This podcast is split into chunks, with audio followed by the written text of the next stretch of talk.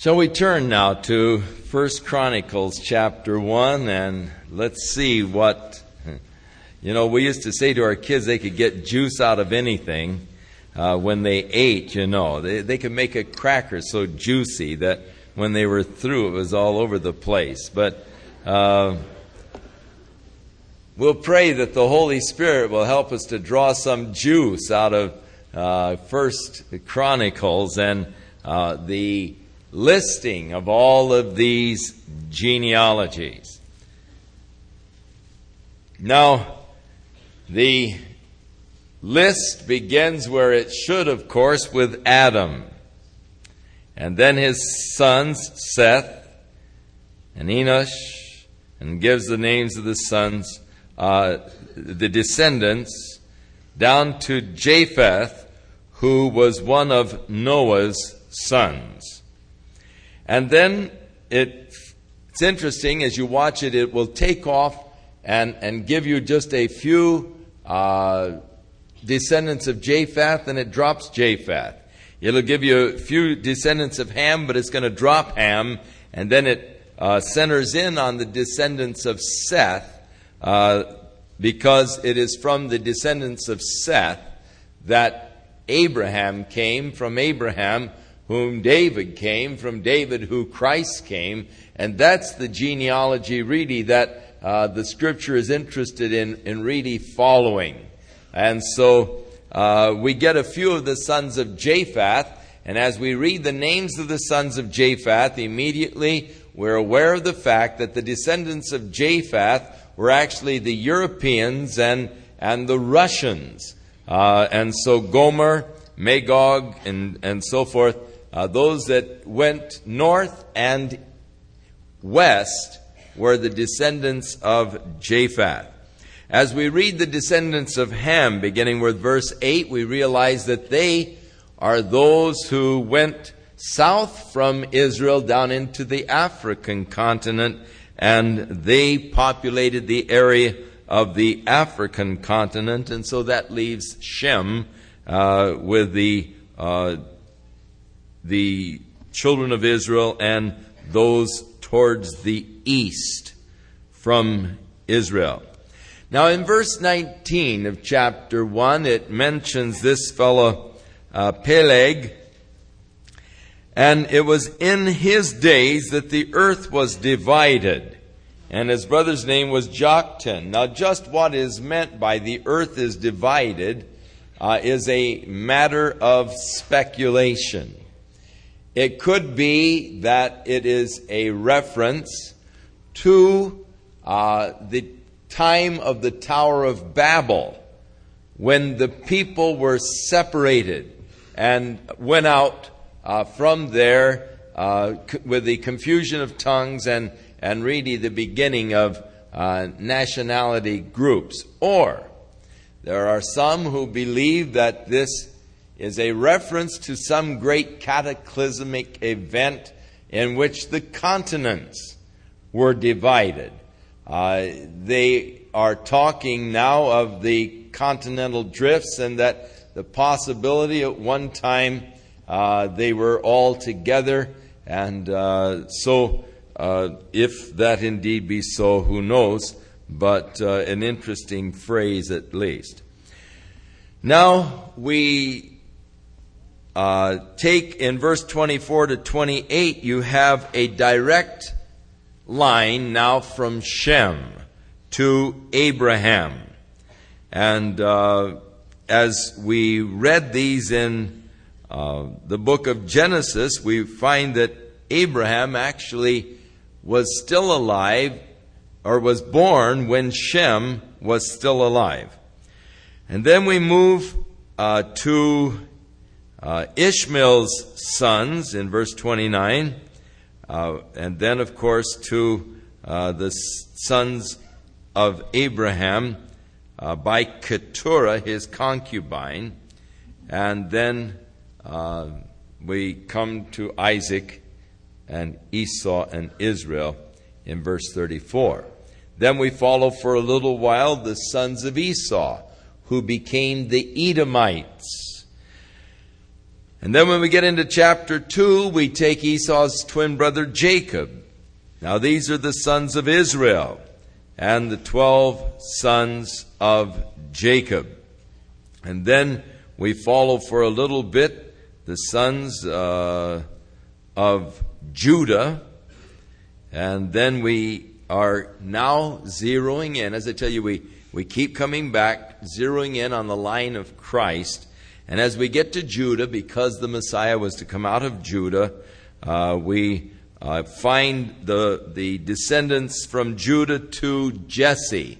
He was to be a root out of the stem of Jesse.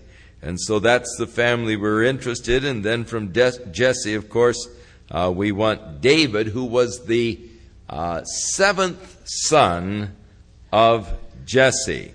His brothers are all named in verses 13 through 15.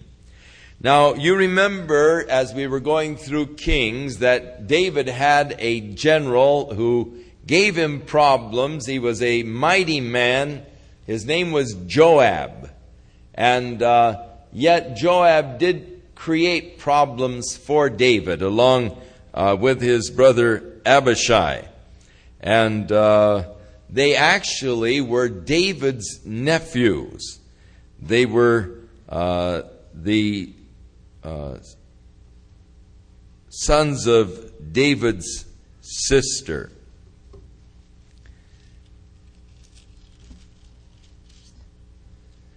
Now we jump way back from David. We've come out to David, but we have left a lot of uh, unnamed people.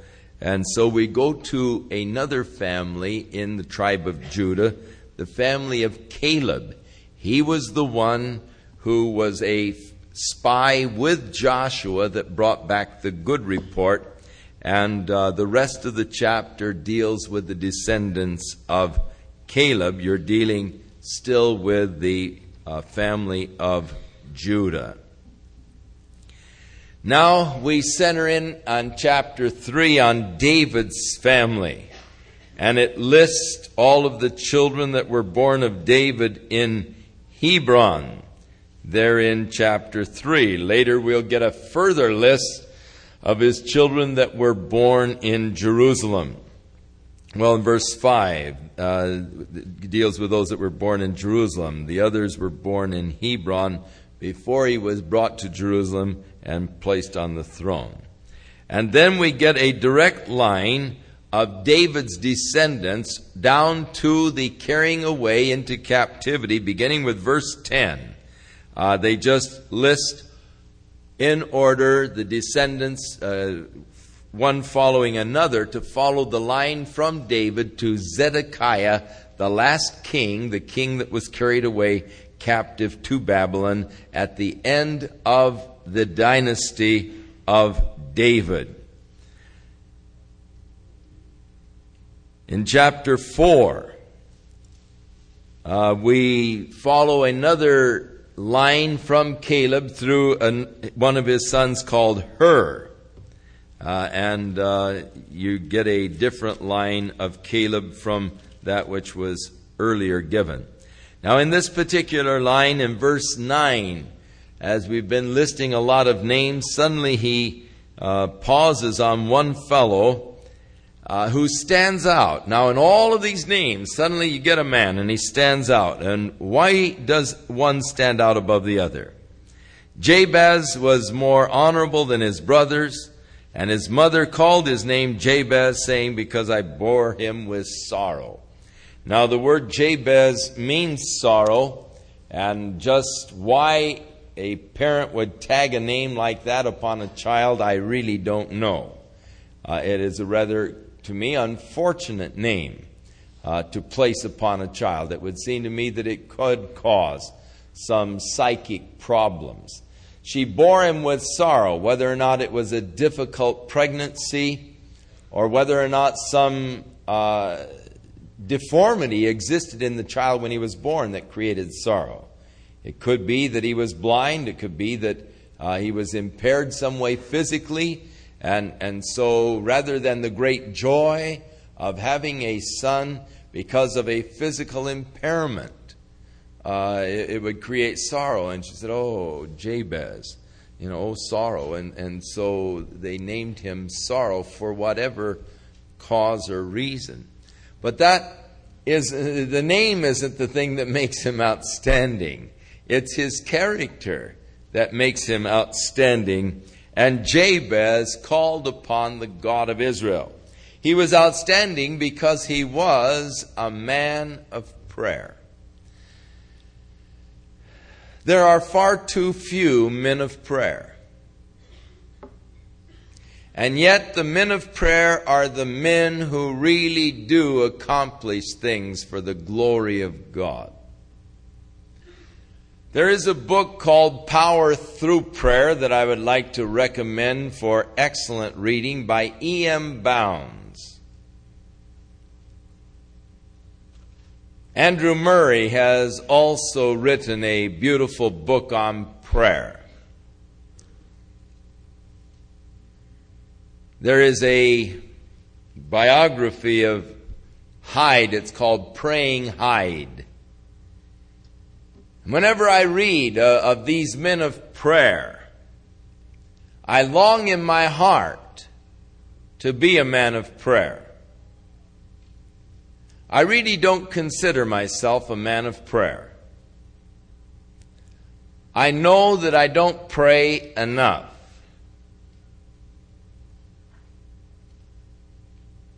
These men of prayer, these men that were capable of spending hours in prayer. Praying Hyde would pray up to eight hours a day. Now, that I call a man of prayer. And the things that were wrought for God, you know, we think, well, we got to be out there, you know, hustling for the Lord. And we find ourselves always so deeply involved in activities for God as though we can accomplish so much by our activities. But I am convinced that we can accomplish more for God through prayer than any of our efforts that we get involved in, especially if those efforts are not backed by prayer. Now you say, well, if you're not a man of prayer, then how come the Lord has done so much through your ministry? Because I've got so many people praying for me. And I appreciate your prayers. And the work that is wrought here is wrought as a result of prayer. God has blessed the ministry of Calvary Chapel because of prayer. And years ago, when we were just 25 people, I said to them, All right, now, because it is interesting. We made a survey in the summer camp that I was conducting one time. We, we sought to sort of get the spiritual tenor of the children, you know. And uh, how often do you read your Bible and how often do you pray? And on that little question, most of them put three times a day. And immediately, of course, we figured out for breakfast, lunch, and dinner.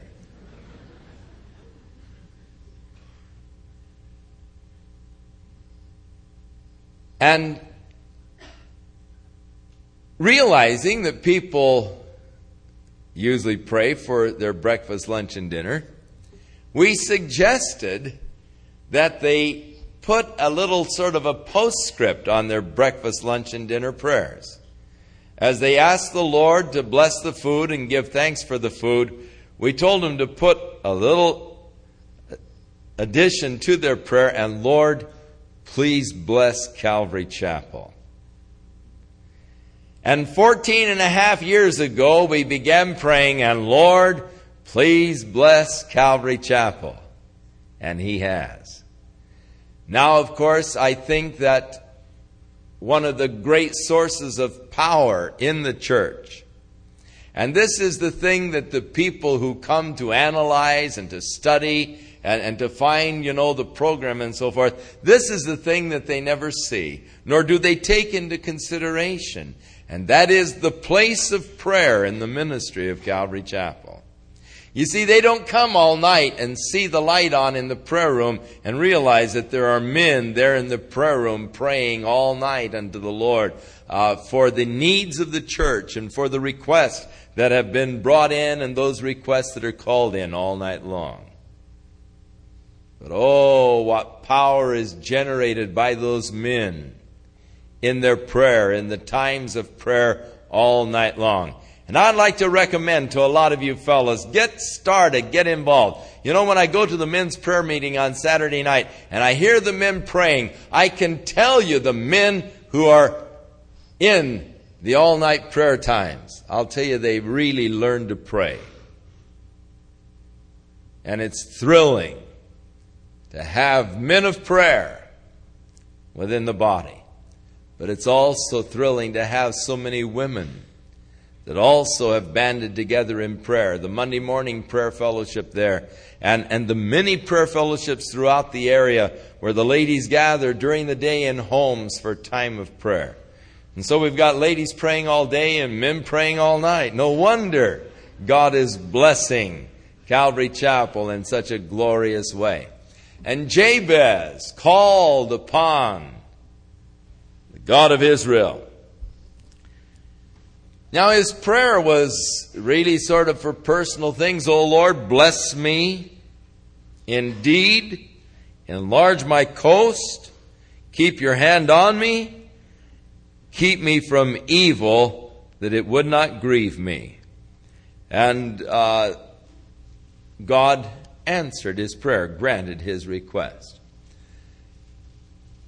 You know, God wants to bless you, and to me that's always exciting to realize that God wants to bless me. For as I look at myself, I say, how could God ever bless me? Now, He doesn't bless me because I'm so good, but because He's so good. And He just likes to bless people. I need the blessings. I like the blessings. I want the blessings. Oh Lord, bless me indeed. Enlarge my coast. I think that one of the problems that we all have is that of narrowness. We, we always seem to want to define our borders, draw our close circle. Oh God, enlarge my borders. You see, it's our church. Oh, but they're Baptist. You know, oh, they're Nazarenes. Oh, they're Presbyterian. And, you know, we, we want to sort of exclude others. We've got this special, exclusive fellowship. Foolishness. We have no corner upon God at all. We used to sing, Jesus loves us all, one and all, you and me, everybody, one and all. And, and the Lord is no respecter of persons. The no, Lord is no respecter of churches. God, enlarge my borders. Help me to see beyond the narrow walls of denominationalism. I have found that the more spiritual a person becomes, the less denominational he becomes. And we quit talking about my church. And we start talking about his church, and we see it made up of Catholics and Presbyterians and Lutherans and Methodists and the whole shebang, you might say, you know, all of us a part of his glorious church. And we see the purposes of God wrought in the many fellowships that have been created. One of the signs of cultism is, is that of narrowness, and we are the only ones. We're exclusive. Everybody else is Babylon. Everybody else is wrong. We're the only ones that have the true truth. Everyone else has, well, how could you have a false truth? You know, so uh, we are the truly true church. And, and this narrowness, sectarianism, it is carnal. Paul said, while some of you say, I'm of Cephas, well, I'm of Paul, well, I'm of Apollos. He said that's a mark of, of spiritual immaturity. You're a babe in Christ. You haven't grown up. It's a mark of carnality. Are ye not carnal? Do you not walk as men? As long as one is saying, I'm of Cephas, I'm of Paul, I'm of Apollos. And it's a mark of spiritual immaturity. Oh God, enlarge my coast. Lord, enlarge the borders of my life. Let me see the whole kingdom of God and the whole body of Christ. And then, of course, keep your hand upon me. Oh, how important it is that God keeps his hand upon my life. David said, You have held me by my right hand. Lord, keep hold of my hand. I need you to hold me up. For, Lord, if you don't hold me up, I'll surely fall. And then finally, keep me from evil lest it grieve me. Now, this is farsightedness, which we need more of. One of the problems of the world today is, as Peter described, he said, You only see that which is close, you do not see that which is far off. And we only so many times look at an experience for the immediate benefits, but this is always always the snare of Satan. Shortcut. You don't have to take God's way. You can have immediate fulfillment. And just about every enticement that Satan lays before you, the bait is immediate fulfillment. You don't have to go by way of the cross. You can have immediate fulfillment right now. Just turn aside from God's path. You see, it's over here. Here's where you're going to find it. And, and He seeks to turn us aside from God's path. Oh God, keep me from evil, lest it grieve me, because the end of that path, when you turn aside from God's path, the end of that path is always grief. You may be all excited now, you may be breathless, over the thrills and the anticipation of what this experience is going to bring to you. But oh, six months down the line, the grief that you're going to go through. Oh God, keep me from evil, lest it grieve me. Sometimes I think it would be valuable if all of you could sit in my office and just listen to the stories of grief. Because someone turned aside from God's path, seeking fulfillment. You couldn't talk to them at that time. They would have said, Oh, you don't understand. This is different. This is something special. Yes, but God's word says, Oh, but, uh, you know, this is an exception. How is it that we always think our cases are exceptional? The old Greek proverb was the dice of the gods are loaded, by which they were saying, hey man, you can't go against God and win. Every time you try to go against God, you're going to lose you're going to end up the loser. And so, God, keep me from evil, lest it be a grief unto me. God answered his prayer. Now we get back into names again. One name stands out. We, with verse 24, begin with the tribe of Simeon and many of the names of those within the tribe of Simeon are given. And a certain number of the tribe of Simeon, 500 men, came down to the area of Edom, the land of Gedor. There was good pasture land there. And there they uh, set up on the east side of the great uh, African rift, the Dead Sea. And they found a good pasture for their flocks. They drove out the inhabitants of that land, for it was good pasture land. And they dwelt there quietly and peaceably. Uh, they had driven out some of the descendants of Ham who had been there from the times of old. And uh, this was during the time that Hezekiah was king over Israel. And uh, they then went on down into Mount Seir and took a part of the area that was of the Edomites, killing the Amaleks that were there.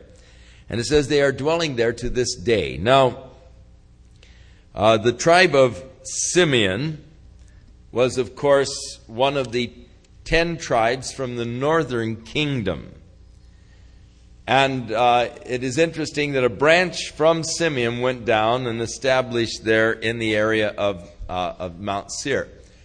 A rabbi recently sought to prove that uh, those tribes in Afghanistan that are presently uh, fighting against the Russian invasion are actually related to the tribes of Israel. They are part of the ten tribes of the northern kingdom and he has done quite a scholarly job in research in proving that Israel is already fighting against Russia in Afghanistan. And many of these tribal people uh, that have since, of course, embraced, embraced uh, the Muslim religion are actually descendants from uh, the ten tribes that were scattered at the time of the Assyrian invasion.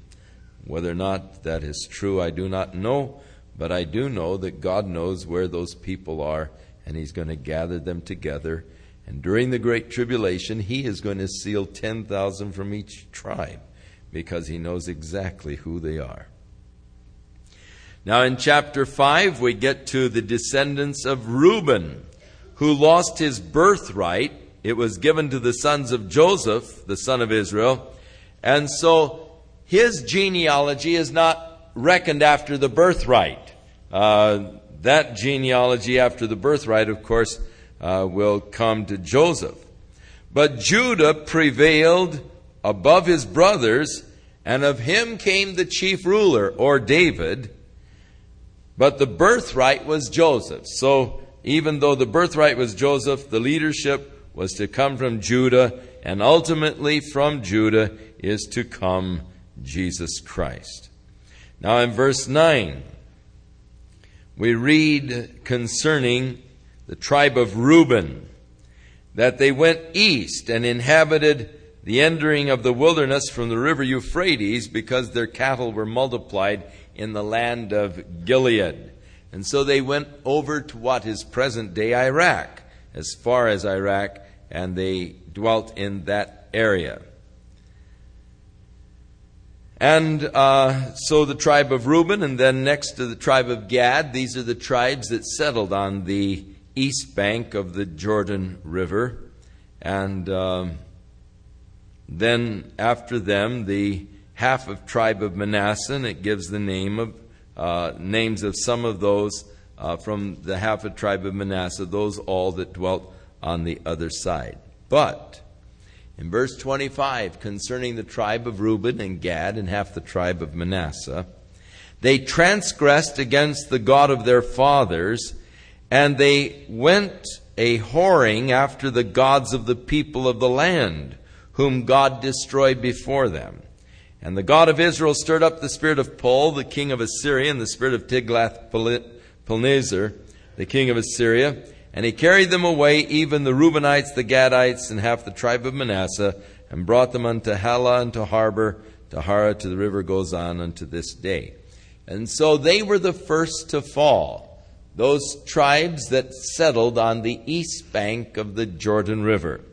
And the reason for their fall is their transgression against the God of their fathers, and they're beginning to worship other gods. Now, in chapter 6, we now get to the tribe of Levi, from which was the priestly tribe.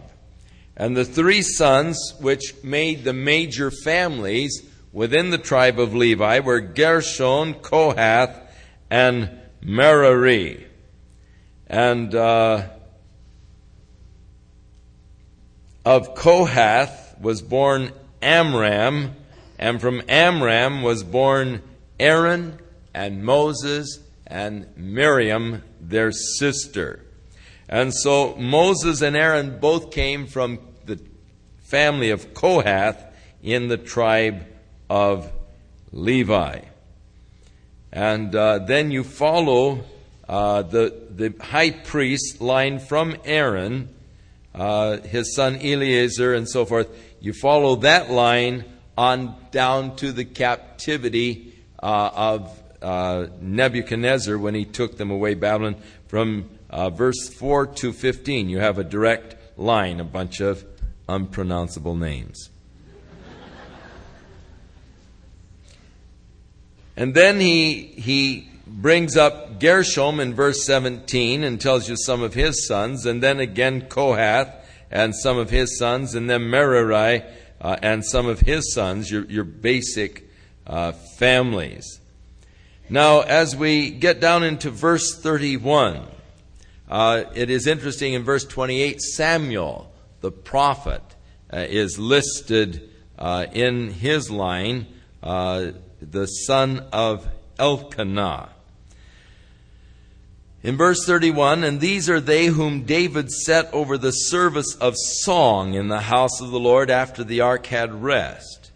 And they minister before the dwelling place of the tabernacle of the congregation with singing until Solomon had built the house of the Lord in Jerusalem. And then they waited on their office according to their order. And these are they that waited with the children of the sons of the Kohathites and Heman the singer and so forth. Now, David actually appointed these men, and their job was just to stay in the, in the tabernacle and just sing unto the Lord.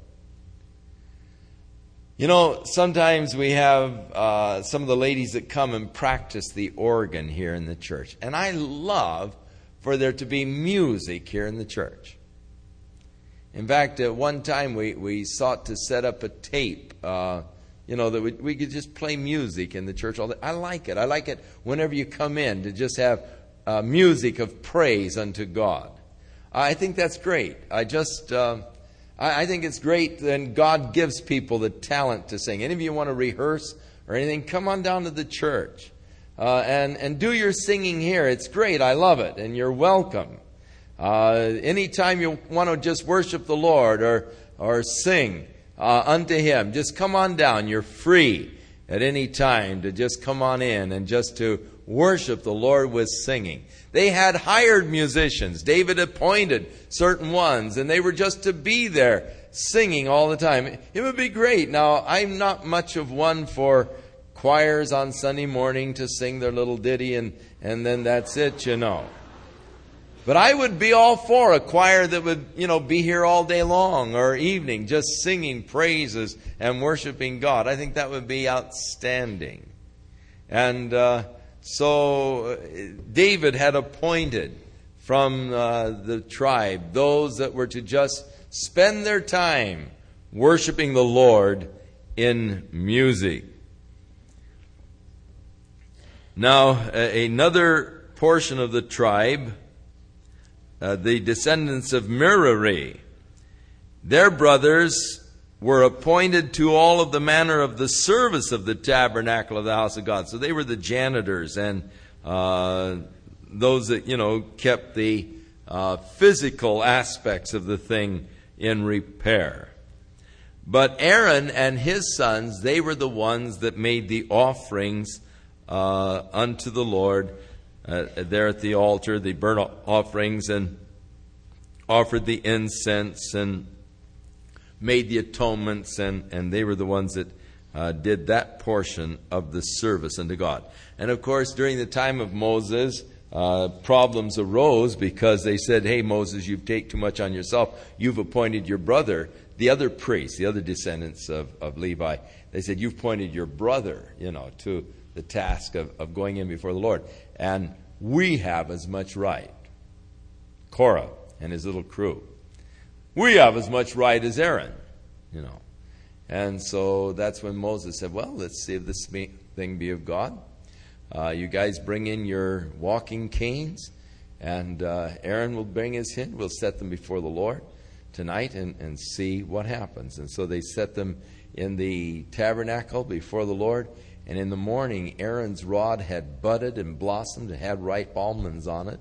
And so he says, Well, it looks like God's trying to tell us something, but let's make sure. Uh, Korah, you and your buddies stand out there in the field. Now, if this thing be of God, then let God do a new thing. Let the earth open up and swallow you guys alive. And the earth opened up, and Korah and his whole rebellious crew went down into the pit, and the earth closed behind them. And they said, Well, I guess it was of God. no, it said, And a great fear came on all Israel. I'll bet it did.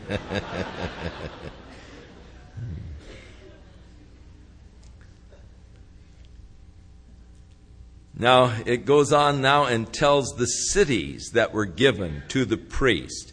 The cities that were given to them in Judah, and uh, the cities that were given to them in the tribe of Manasseh, and in the tribe of Issachar, and Reuben, and Gad, and Zebulun, and Ephraim, and all. And it names the cities that were given to the priest. Now, when we get to chapter 7, it moves now to Issachar, the son of Jacob, one of the 12 tribes, the tribe of Issachar. And it begins to uh, list some of those from the tribe of Issachar until you get to verse 6, and then we deal with the descendants of Benjamin. And in verse 13, the descendants of Naphtali. In verse 14, the descendants of Manasseh. Verse 20 of Ephraim. And uh, then, more or less, filling out the chapter with the, um, the areas that Ephraim inhabited. In chapter 8, we come back to the tribe of Benjamin. And uh, in the tribe of Benjamin, we come down to the family of Kish, from which, of course, Saul was born, who became the first king over Israel. Verse 33 Ner begat Kish, Kish begat Saul, Saul begat Jonathan, and so you have uh, Saul from the tribe of Benjamin. You get to chapter 9, and it declares, So all of Israel was reckoned by the genealogies, and behold, they were written in the book of the kings of Israel and Judah, who were carried away to Babylon because of their transgression. Again, God declares that the reason for the fall was their transgressions, carried away to Babylon.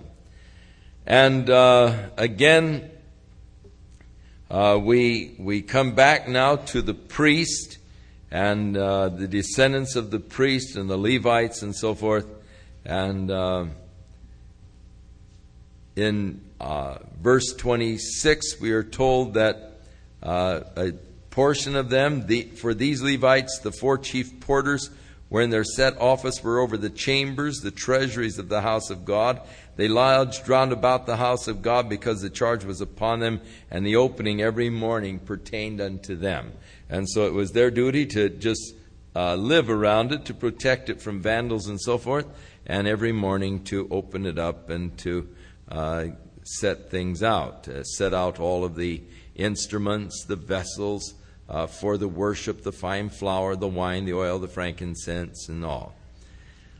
And in verse 33, we get back to the singers. These are the singers, the chief of the fathers of the Levites, who remaining in the chambers were free for they were employed in that work day and night. In other words, they were free from the other labors in order that day and night they may spend their whole time in just praising and worshiping the Lord. That would be quite an occupation, quite a job. Get paid for that.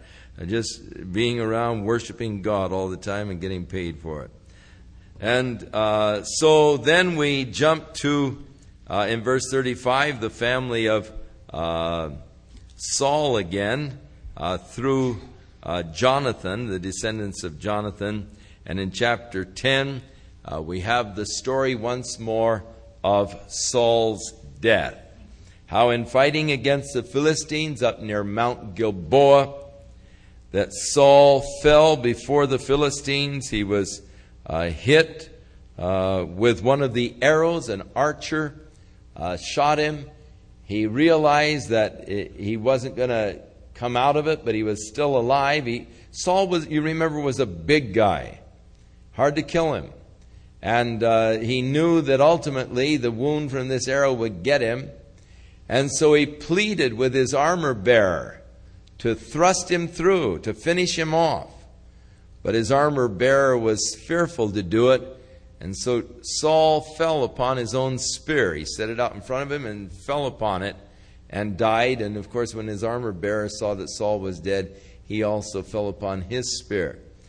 Jonathan and his other brothers, the sons of Saul, were slain by uh, the Philistines clear up in the area of Mount Gilboa. The next day, as the Philistines were coming around uh, stripping the bodies, they found the body of Saul and they cut off his head and uh, sent it through the land of the Philistines in order that they might rejoice over the fact that they had killed Saul, the king of Israel. And they put his uh, body into the, in the temple of Dagon there in Beth Shemesh, uh, which is at the northern end of uh, the Mount Gilboa range, uh, where Gilboa comes down to a little stream. And uh, the men across the valley, across the Jordan River, about oh, 15, 10 miles away, I guess, over in Jabesh Gilead, when they heard that Saul's body was pinned up there in the temple of the God uh, with Jonathan, they came at, and they took the bodies and they took them back over on the other side of Jordan, and there they cremated them.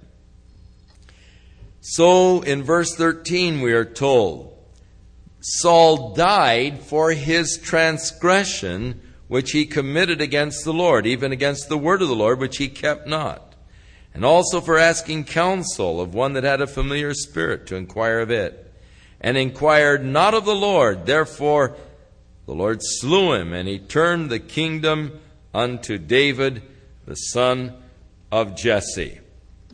So Saul died for his transgression, a fellow who had tremendous potential. I think that when God chose Saul, there was demonstrated in Saul fabulous potential as a king. He was humble. Came from a good family. He seemed to be a natural leader. He was courageous.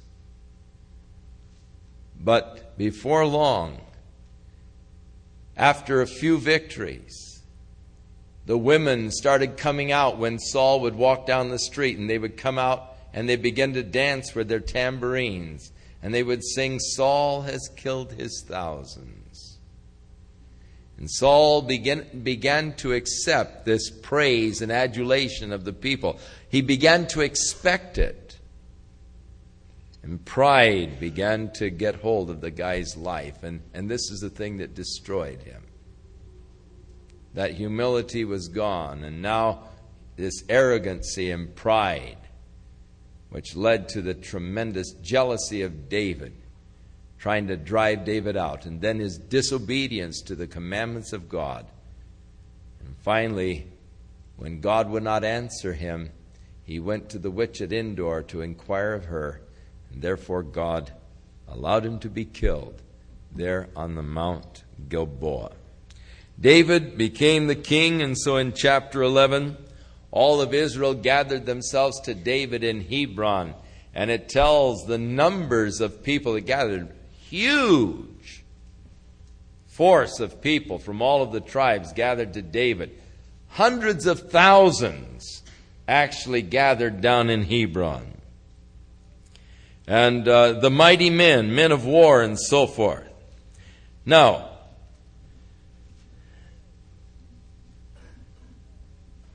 they said to David,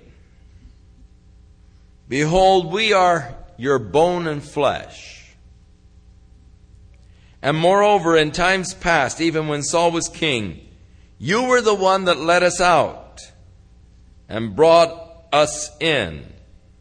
And the Lord thy God said unto thee, Thou shalt feed my people Israel, and thou shalt be ruler over my people. Now, the twofold commission of God to David number one, you shall feed my people, and you shall be ruler over them.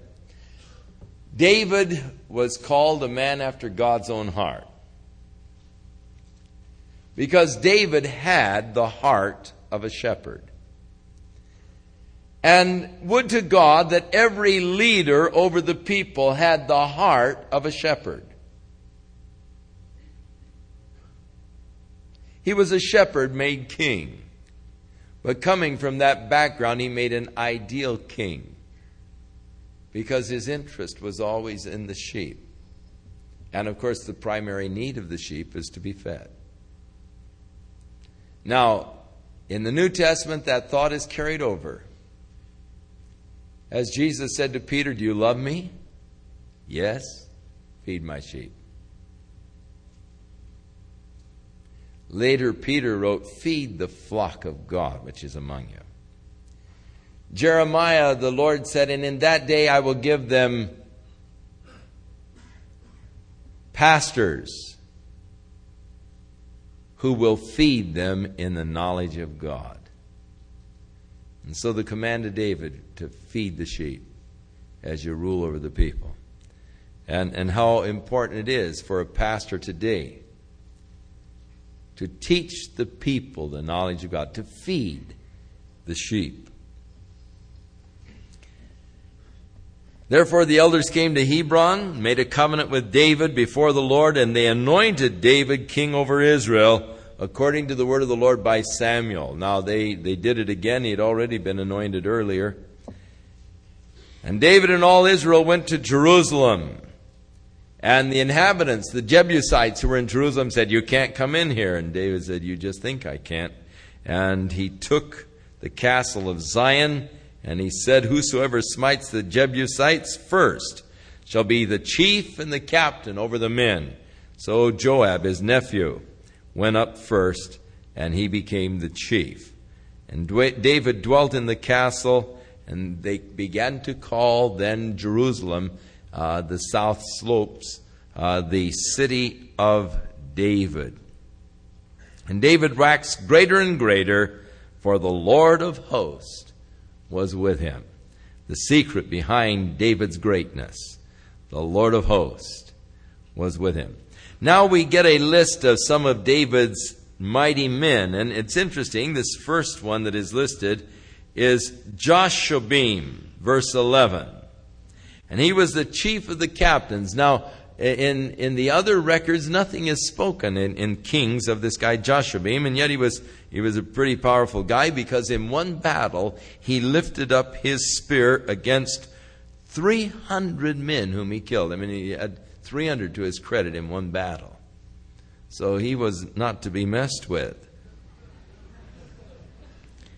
Now, after him, also one of the three mighties. Of course, Joab was the first, and then after, uh, then Eleazar was the third. He was one of the three mighties, and David was at uh, Pasdammim, and the Philistines were gathered together in battle. And there was a parcel of ground that was full of barley, and all of the people fled from before the Philistines. And David and this other fellow, Eleazar, stood in this field of barley while the Philistines attacked. And David and Eleazar defeated the Philistines. The Lord saved them by a great deliverance. David is a very interesting person. Uh, he, he, has a. I, I really there's there's much in David to be admired, and of course, there's much to identify with.